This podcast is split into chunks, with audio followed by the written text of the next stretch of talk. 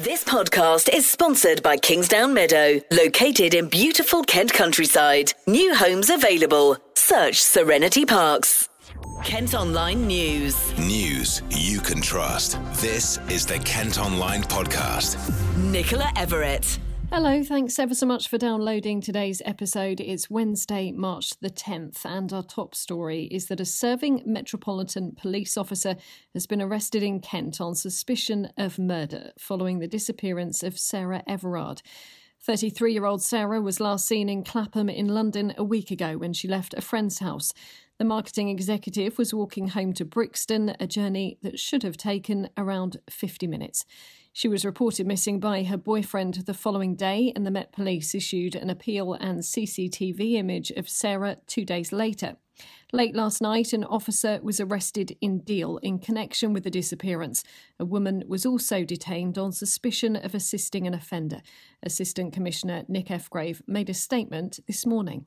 Yesterday evening, officers arrested a serving Metropolitan Police officer at an address in Kent in connection with the disappearance of Sarah Everard. This man was taken into custody and remains in custody at a London police station. Our inquiries suggest that this officer was not on duty at the time of Sarah's disappearance. At the same time and at the same location, a woman was also arrested on suspicion of assisting an offender. She was also taken into custody and remains so at a London police station as I speak. This is a serious and significant development in our search for Sarah, and the fact that the man who's been arrested is a serving Metropolitan Police officer is both shocking and deeply disturbing. I recognise the significant concern this will cause. It's really important that the investigation team are given the space and time to find Sarah, and they're working at all speed to do so. I would also like to thank all members of the public who have come forward since we made our appeal to give information. Every piece of information is important to us, and I would reissue that request now that anyone who thinks they may know anything about Sarah's disappearance to come forward. As a father myself of four young women, I can only imagine the anguish that Sarah's family are feeling at this very, very difficult time. And my thoughts and prayers, and those of the entire organisation, are with them now.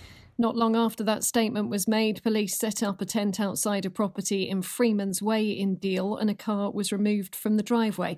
K M T V's Katja Fowler was there earlier. What we have been told by neighbours is that the police presence had been here since around eight p.m. last night. Um, We've spoken, spoken to one neighbour, um, and he said around six or seven plain-clothed uh, police cars arrived, um, and since then the police presence has been ongoing until you know until present. Um, I've also spoken to a, another neighbour who said she was woken up at about four a.m. this morning, um, and there was sirens and more uh, marked police cars. Um, she also said she saw flashing lights, which she believed may be a photographer taking pictures. Um, other than that, this morning, all that's been going on is forensics coming in and uh, coming in and out of the house, going into the forensics tent. Um, there's quite a large media presence here. Um, there's, at the moment, um, only two police officers outside with one police marked car, um, and yeah I think earlier this morning um, there was a tow truck towing away one of the cars, um, but like I said, police haven't confirmed who lives inside the house. Um, this is just what we're hearing from residents. The officer arrested has been named today as forty-eight-year-old Wayne Cousins, who's understood to be a diplomatic protection officer based in Westminster. He's believed to have joined the force after working for his family's garage in Dover. This afternoon, police confirmed he had been arrested on suspicion of kidnap and further arrested on suspicion of murder, along with a separate allegation of indecent exposure. A major search has also been taking place at an abandoned leisure complex on Bears Lane in Great Chart near Ashford, and Sky's crime correspondent Martin Brunt has spent the day there. It's an isolated site, and we've seen police searching parts of it. Uh, they've been out on the road looking at the ditches and the hedges around it. Uh, but all the signs are that uh, more and more officers are arriving. Investigators are understood to be digging up the garden of the property in Deal and searching inside the house. For the very latest developments on this story, do head to kent online dot co dot u k. You can see video footage from the scene and also a map explaining the areas that are being searched. You can also follow the very latest via our Facebook and Twitter. The Kent Online Podcast with Serenity Parks. Research suggests the Kent coronavirus variant may be up to twice as deadly as previous mutations. It caused high infection and mortality rates in the county towards the end of last year before sweeping across the U K, creating the second wave.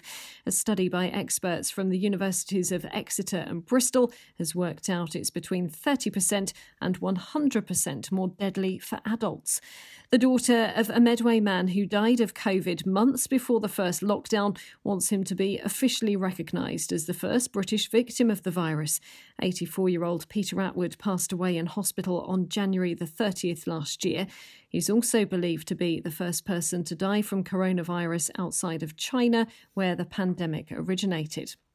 A couple who claimed they were celebrating their anniversary at a house in Dartford have been fined for breaching coronavirus regulations. Three of their guests were also given penalty notices. Kent Police handed out seventy-four to those breaking lockdown rules over the weekend. Now, a bridal shop owner in Deal has described having her company's Instagram hacked as being like burgled in front of her eyes. Jessica McEgan clicked on a message supposedly from the social media company and was then asked to pay a one hundred fifty euro ransom to get her account back. She runs Bridal Boutique of Jewels and had been using the platform to connect with customers during the pandemic. The hack lost her six thousand followers. Jessica's been telling the Kent Online podcast more about what happened. I received a message from, well, from Instagram. It said it was from Instagram, actually, within my Instagram messaging. And it said I basically I'd carried out copyright and I'd used an image that um, I shouldn't have used and that I need to report it um, and discuss why why I've used this image. And normally, I would never, ever use anyone's images or anything. I always credit people or tag people or, you know, credit the photographer. Um, but for this one instance, because of lockdown and obviously business has not been able to function, I'd used the iconic um, Friends image. I don't know if you know, the three ladies sitting on the, the sofa with the wedding dresses on. So lots of people use have used that. And, uh, you know, I would never I've even thought about it. Lots of people use it. But because I had that little doubt in my mind that I'd use this image because we'd promoted um, an at-home delivery service of dresses to try and just get some sales, really. So I'd use this image of the three girls sitting on their home sofa in their dresses to promote this new service that I was offering. And because I'd used it, in that mo- back of my mind, when I received this e- e- email from Um, Instagram, I thought, oh my goodness, it must be that image. And I panicked and I went to report it, and it was at that point it just it was almost like someone was tugging a rope out of my hands, but my Instagram was just disappearing in front of me, um because obviously whenever I cl- went on to click to report the problem, I don't know how it happened, but then whoever was hacking into my my account then just managed to take control over it, and it just went literally slipped out of my hands from there on in, um until sort of about probably ten o'clock in the evening. It was still going on. Um, but what I had done is my, um, I've got a little cute little dog, so I'd set an account up for my son so that he could look at pictures of other cute dogs and post pictures of our little dog. Um, so I went into his account to look at the Bridal Boutique of Jewels account, and basically it said that the Bridal Boutique of Jewels was online, and it was the weirdest feeling. It was I was like, oh my goodness. It was like someone was in my home. It was so strange. And then I sent back, or well, you've seen the the um, the screenshots, obviously. I, it, I said that it was online, and I sent, um, what you know, please can I have my account back? And then it said the Bridal Boutique of Jewels is typing. Well, my heart was pounding. It was absolutely awful. I felt like I was being burgled right in front of my face. And it just went on from there. And then obviously they, he, I say he, he or she um, then wanted the money. Um, and then everything, I then started getting emails through to my actual emails, um, the shop email system, um, and everything was being changed. Phone numbers were being changed, passwords were being changed, and I had literally no control over any of it. And then he wiped all my other accounts, so I couldn't even then access it from the, the dog's account. She's now calling on the company to take more action against hackers. Kent Online News. A man who attacked two men with a knife during an argument in Maidstone has been jailed for nine years. forty-six-year-old Leon Samuel from Albert Murray Close in Gravesend got on a train to escape from police but handed himself in the next day. There's anger today over plans to turn a former car showroom in Canterbury into a student reception area instead of shops or a restaurant. Developers have U-turned on proposals for the old Barratt's site in the city and now want to use it as part of new student flats. Kent's Crime Commissioner has revealed how he was attacked while working in a shop and is backing calls for offenders to get tougher sentences. Matthew Scotts told the podcast he was kicked and punched by a group who were out to cause trouble. He's spoken out as Union Usdaw say eight in ten shop workers claim abuse has got worse during the pandemic. It can have uh, long impacts upon anybody who's abused. I mean, I was a shop worker once and I was assaulted uh, during the during my work, on my way to work. I was assaulted outside the shop. So I know exactly what it's like for people. And that's why I think it's really important that we work with councils and businesses and the police uh, to protect shop workers. Oh, that's awful. So you've got first-hand experience then. That's really terrible. Yeah, and all I was trying to do, you know, it was uh, was go to work. There were people who were causing trouble out the front, and um, they decided that what they wanted to do was kick and punch me. So uh, I know exactly what it's uh, what it's like sometimes when people decide that that's what they want to do. Um, but the, the key thing is now is, is putting that into practice. So I've been really keen to recruit more police, particularly in our town centres, so that they can go out and support shop workers in different Uh, retail and, and other settings. Uh, some councils have done some good work, like Dartford and Dover, investing in their C C T V networks. Uh, and my hope is that the courts will increase um, the sentences being given to some of these people who are assaulting shop workers too. So um, my own experience means that I'm, I'm dedicated to making sure that we support our shop workers. Yeah, absolutely. And I've seen a few stories where people have got aggressive or violent um, after being asked to wear face coverings in shops. Um, is that something that you've noticed? And, and is there anything that can be done about that? Is it is it a case of increasing the messaging or just sort of cracking down on it, like you said, with, with policing and C C T V? You know, I think when it comes to face masks, we all have a role to play. We have to take individual responsibility for doing that. And I think on the whole, the vast majority of people have done. Um, and the police will work with the uh, retailers and other shops to make sure that message gets home. We continue to, through Kent Police, put those messages out there. Uh, but ultimately, there are some people who are just so ignorant that they wish to um, just go against the rules. And, and my hope is that after they've been encouraged to put their mask on or told to leave the store, that enforcement will be Uh, swiftly followed afterwards. And we've seen in recent weeks and months that Kent Police have been more proactive in that respect, not just on face coverings, but also groups of people gathering. And do you think there's enough protection um, legally for shop workers du- during um, during the pandemic? Or do you think there should be, like, like you mentioned, greater punishments for people who assault them? Yeah, and I think that's where the problem really lies, is that in too many circumstances, Um, they're not getting sufficient sentences for causing harm to shop workers, to nurses, firefighters, or the police. That's why the government's announced today that they're doubling the sentence for people who assault emergency workers. Uh, and I hope that they will have a look at the sentencing guidelines for those who are assaulting other people on our front line during this pandemic, particularly uh, shop workers, uh, so they feel that they get protection, not just from the police and from their local authority and their company, but also from the courts as well. The government's being urged to create a new statutory offence of assaulting, threatening or abusing a retail worker. We're being warned the strong winds we've got at the moment could cause even more disruption in Kent. A yellow weather warning is in place from tonight until tomorrow afternoon. The Met Office say gusts of up to seventy miles per hour and heavy rain could cause travel delays and power cuts. We've already heard of some ferry services across the Channel being disrupted. The huge Saga office block in Folkestone has been sold.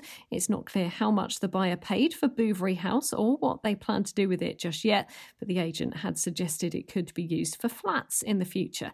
And work is underway to transform one of Britain's oldest hospitals in Medway into homes. St Bartholomew's in Rochester is being converted into one hundred fifty properties as part of a one point four million pounds scheme.